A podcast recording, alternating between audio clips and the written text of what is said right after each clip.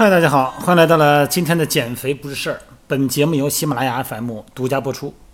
昨天一位朋友通过微信哈给我留言啊，问我这个深蹲、下蹲训练，两个脚的站距啊，距离是宽点还是窄点？这话题呢，还是那句话，以前呢我也聊过。同样一个话题呢，你不管是聊一遍还是聊十遍，其实你只要是在不同的角色上去观察和解读，那么内容呢，它总会是不一样的。今天呢，咱们再从另外一个角度呢来解读一下这个深蹲的双脚的距离呢，分为与肩同宽啊，或者说是超过肩宽，有的呢是窄站距啊，两脚站距呢比肩窄。其实呢，最理想的答案呢还是宽两脚的距离宽部哈，宽于肩啊，这种宽一点的站距呢更好，因为它更有利于激活臀部啊，臀部是咱们身体产生爆发力和力量的主要的来源啊。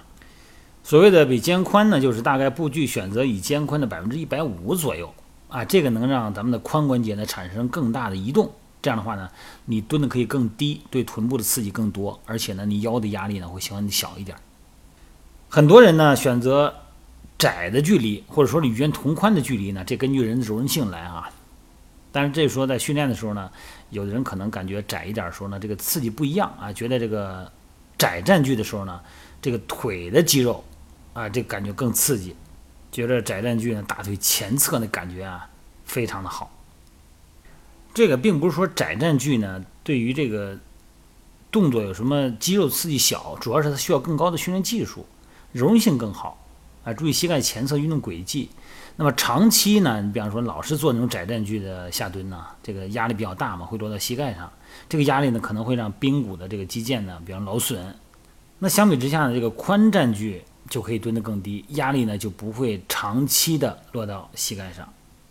再往下看呢，你看脚踝，这个脚踝的活动范围呢会限制窄步距的动作，那么活动范围小，你就没办法蹲得更低，是吧？那么宽站距呢，让脚踝活动度更大，哎，它可以得到缓解，提供一个比较简单的路径，这样的话呢可以蹲得更低。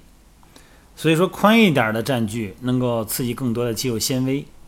还有的呢，就是说，特别是很多女孩嘛，主要练深蹲的目的不是为了练粗腿，主要是练先练翘臀，是吧？结果翘臀没出来呢，这腿粗了，为什么呀？就是你站距啊稍微窄点了啊，因为女孩柔韧性好，她宽的窄的都一样能下去。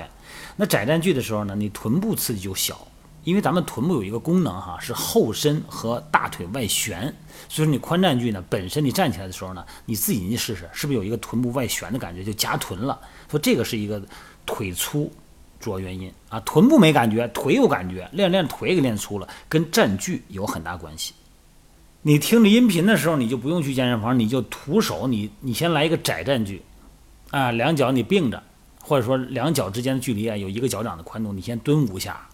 你再这个宽站距啊，超过肩宽的百分之一百五，你试试，你再做一个下蹲，你起来的时候，你看是不是臀部是夹紧的，而且蹲得更低，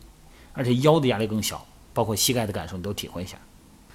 好了，咱不说哪种深蹲了哈，咱们首先说这个深蹲，你首先安全呢，有一个就是你运动前一定要热身。哎，我看好多人他不热身，热身你说是甩甩胳膊甩甩头吗？不是。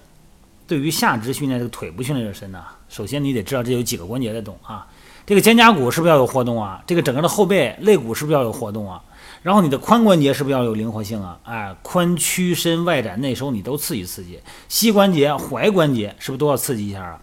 不光是热身啊，你还要增加一点压力啊，做做箭步蹲呐，拉伸一下大腿后侧腘绳肌啊，啊，拉伸一下小腿三头肌啊，当然可以用动态拉伸哈，你这样都可以增加它的活动度。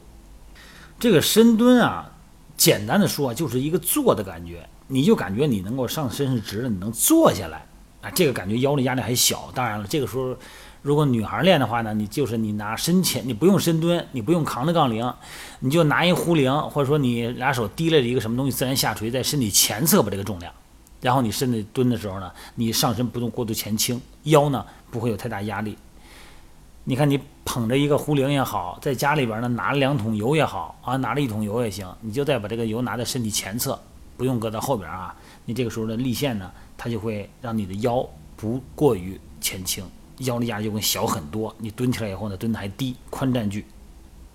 下蹲一定要记住哈，有一个肌肉顺序哈，肌肉的力量大小先不说，关键是肌肉顺序，大小不重要，肌肉顺序很重要。先屈髋后屈膝。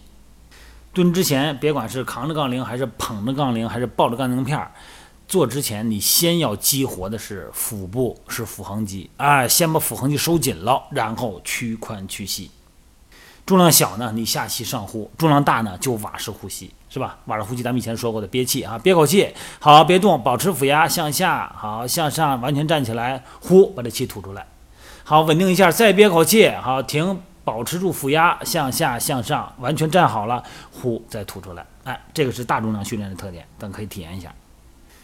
下蹲的时候一定要注意你的膝盖哈，别内扣哈，千万别内扣膝盖，跟脚尖一个方向。站直了以后啊，膝关节别超伸啊，一超伸以后你肌肉是放松的，然后你这肌肉再收紧，你收不紧了，很危险。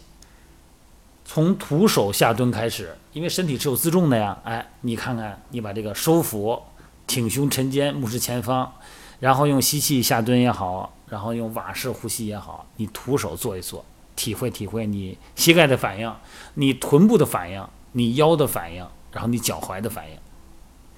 不能是简单的看着一个图片，看着一个视频就跟人家做。每个人的身体情况不一样，柔韧性不一样，训练的周期不一样，所以说呢，自己的感觉才真实。一定记住哈，我们不要盲目的去照搬别人的东西。那么作为教练呢，我跟其他教练培训我也说过。我们不要盲目的去教鸟儿飞翔，鸟儿本来就会飞翔，而教鸟儿飞翔呢，就相当于我们这些教练呢，把这个飞翔的整个过程理论化了，然后再去教鸟儿，没准呢，这鸟啊，它就不会飞了。